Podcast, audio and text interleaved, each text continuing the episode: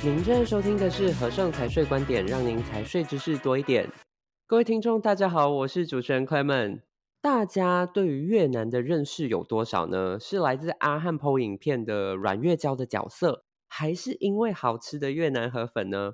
本集的节目呢，我们就邀请到和盛国际顾问南一处的区经理 Randy 来作为本集的分享嘉宾。Randy 呢，之前在越南派驻过一段的时间，今天呢也很开心，Randy 可以来跟大家分享关于越南投资的最新资讯以及要注意的事项。让我们欢迎 Randy。新早，很开心又跟大家碰面了。是哇。刚刚呢，Randy 好像讲了一句越南文“新早”，我认识的越南文只有“佛”哎，请问“新早”是什么意思啊？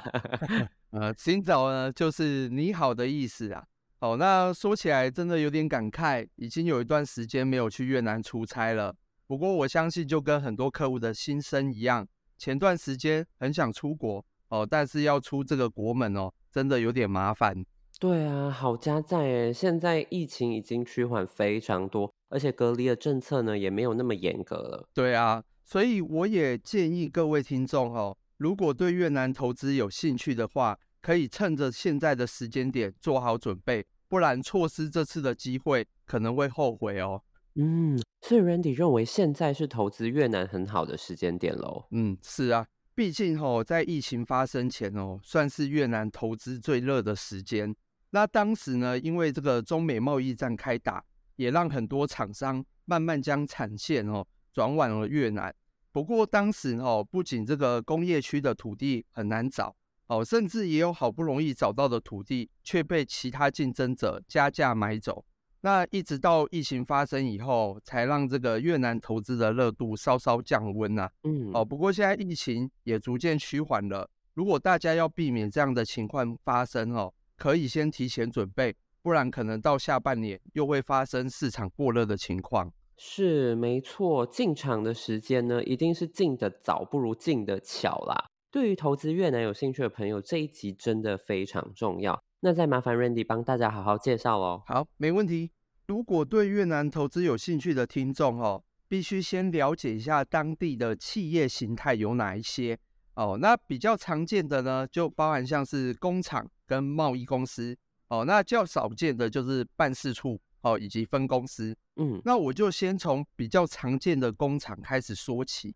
目前呢，我们要设立越南工厂，有一个绝对不能妥协的条件，那就是必须要登记在这个工业区内。是哦，那因为早期呢，越南其实它并没有那么严格，公司是可以登记在非工业区外的地方。但近年来，因为这个环保意识的抬头啊。所以当地对这项的要求就非常严格，而且也注意哈，如果有涉及到高污染的制程、废弃物，就必须要找到可以符合条件的工业区才能登记哦。嗯，了解。的确，现在大家会对环境保护的很要求哦，因为各国的政府也在推行减少碳排啦、规范等等的政策，难怪越南的工业区土地会水涨船高。没有错哈。我也建议客户啊，如果你真的无法确认你找的地点是不是可以作为营业登记，那也可以委托我们协助确认。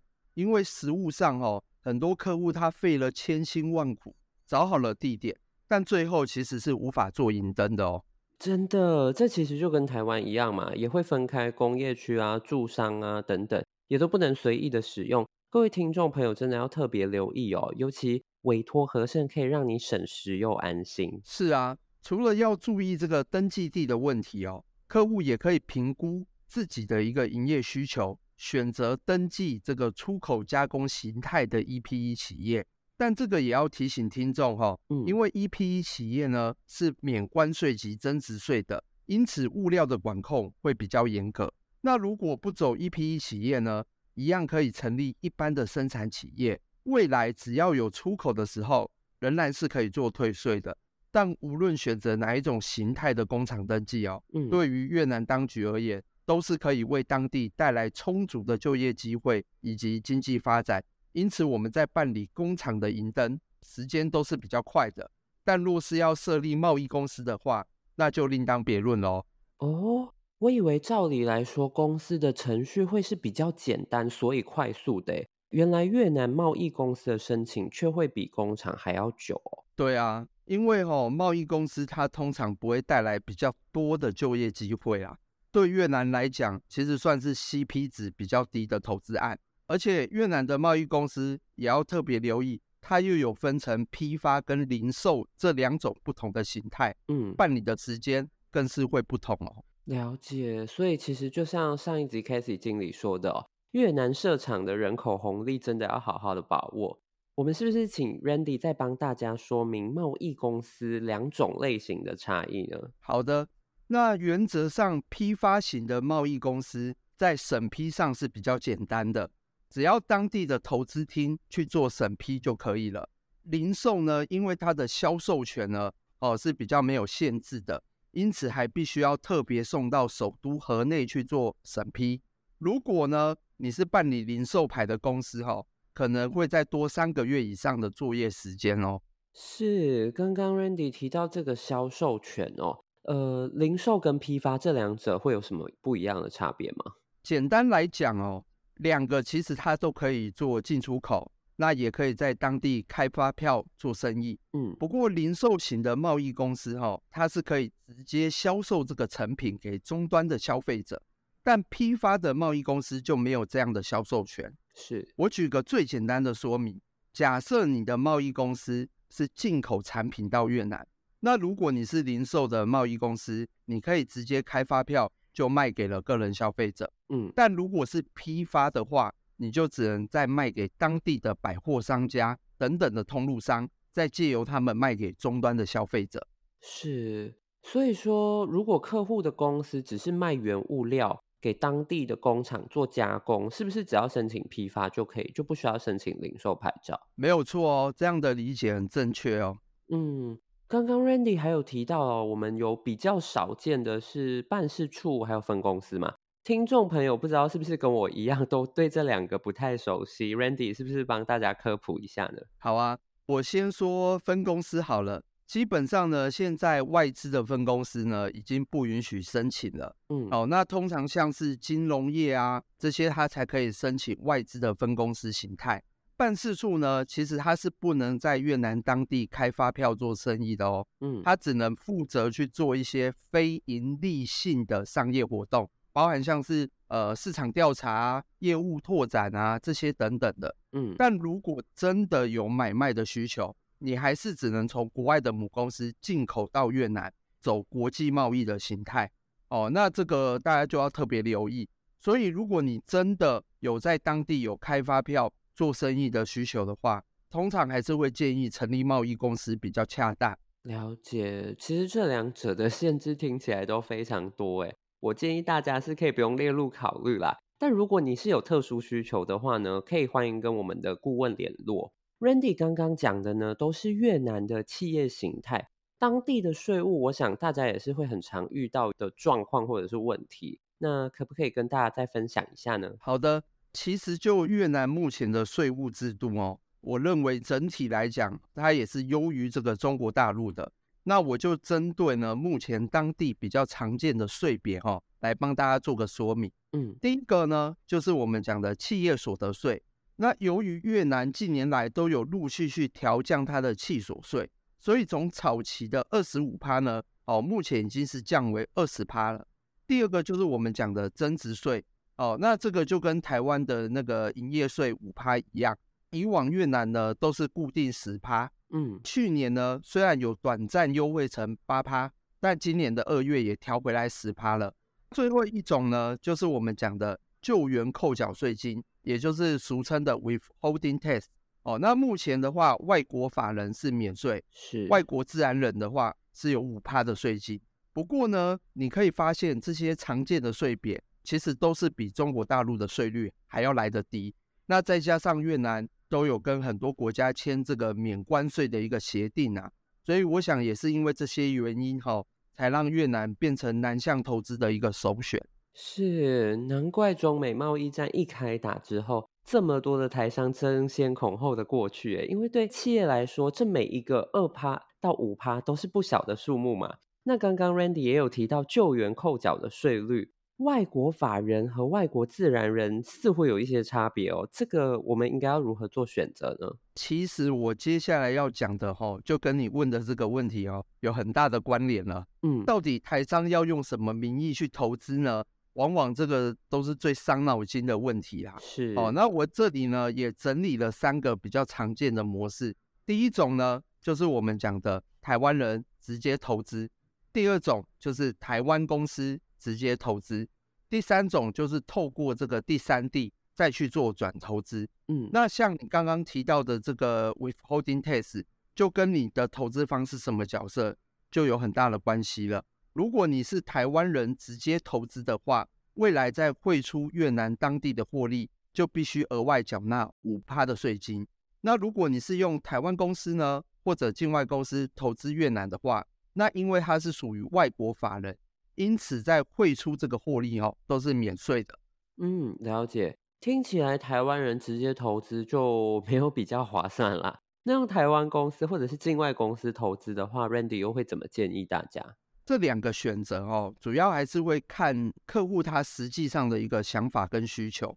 虽然台湾跟越南呢是都有这个租税协定，嗯，但因为越南对于这个外国法人汇出盈余本身就已经是免税的。所以，如果你采取台湾公司直接投资越南，其实在税务的优势并没有那么显著。因此，在风险的考量下，多数的企业还是会思考透过这个境外公司。嗯，那主要的原因就在于说，如果你是用台湾公司投资的话，投资方要承担的义务风险都是由台湾公司去做承担。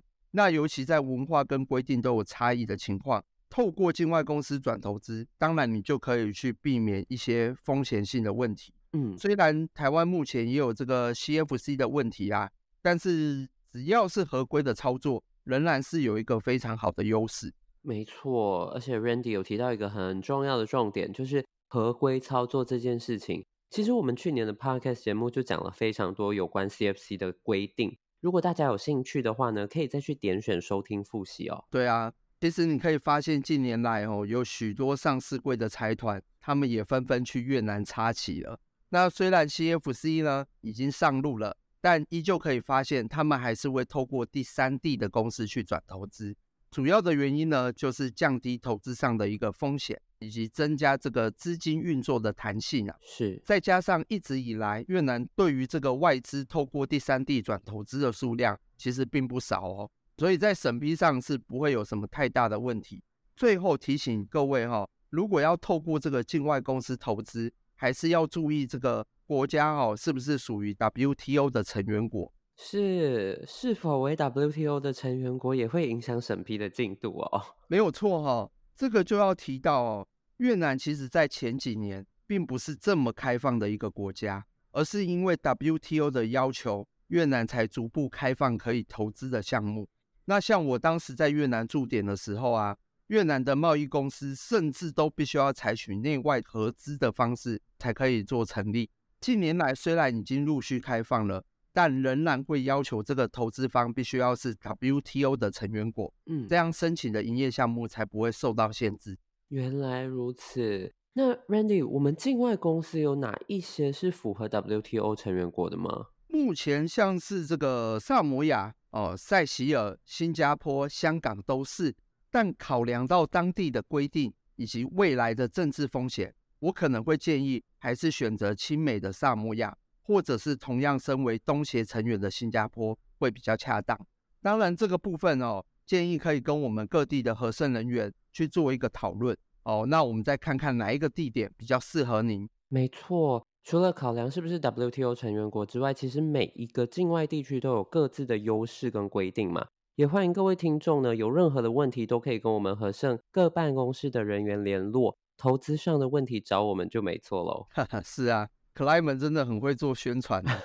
是，好，那我也提醒一下各位听众哈，其实越南当地呢算是一个外汇管制比较严格的国家，跟中国大陆就很像了。他们也会有这个举外债的额度限制，所以初期呢，如果要过去那边投资的话，你登记的投资总额跟注册资金就非常重要了。是，资金的设定跟投资总额还有举外债之间是有什么样的关系呢？简单来讲哦，注册资金呢，就是一定要汇入到越南做验资的资金，嗯，包括像现金啊、设备啊、技术啊，都可以作为验资的一个内容。而投资总额呢，它就是以你的注册资金作为依据，一般我们可以设定为注册资金的三倍。那投资总额呢，减掉这个注册资金呢，则是未来这间公司可以用来举外债的一个额度，那也是我们一般俗称的投注差。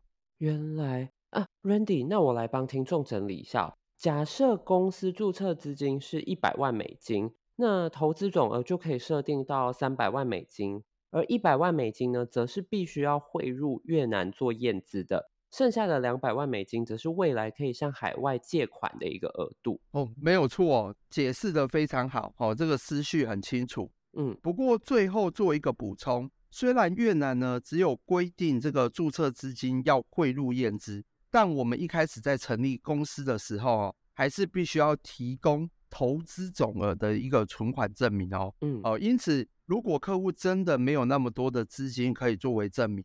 我也会建议客户哦，可以先不用考虑投注差，并且将这个投资总额可以设定低一点，等未来如果有需要再做修改就可以了。了解。今天呢，真的很感谢 Randy 提供了这么多实用的资讯哦，从选址到税务都给了大家很多的新知识，真的是获益良多。投资越南要注意的事情啊，真的非常多，可是又没有想象中那么困难。这几十分钟呢，虽然无法完整的做说明，但是很欢迎大家跟和盛的顾问了解联络更多。没有错哈、越南呢，其实它当地的法令哦，时常都会去做一些更动。不过也是因为我们在越南呢都有驻点的人员以及台干，所以可以提供最立即且完整的服务。那我也欢迎未来听众哦，如果有机会去越南的话，都可以去我们当地的办公室。喝个道地的粤式冰咖啡哦，耶！Yeah, 真的，我也要去喝咖啡啦。再次感谢 Randy。最后呢，别忘了马上订阅频道，就能够准时收听和盛财税观点。也欢迎到 Apple Podcast 给我们五星好评及建议。更多财税相关资讯，欢迎浏览资讯栏或订阅和盛电子报。我们下期节目再见喽，拜拜，拜拜。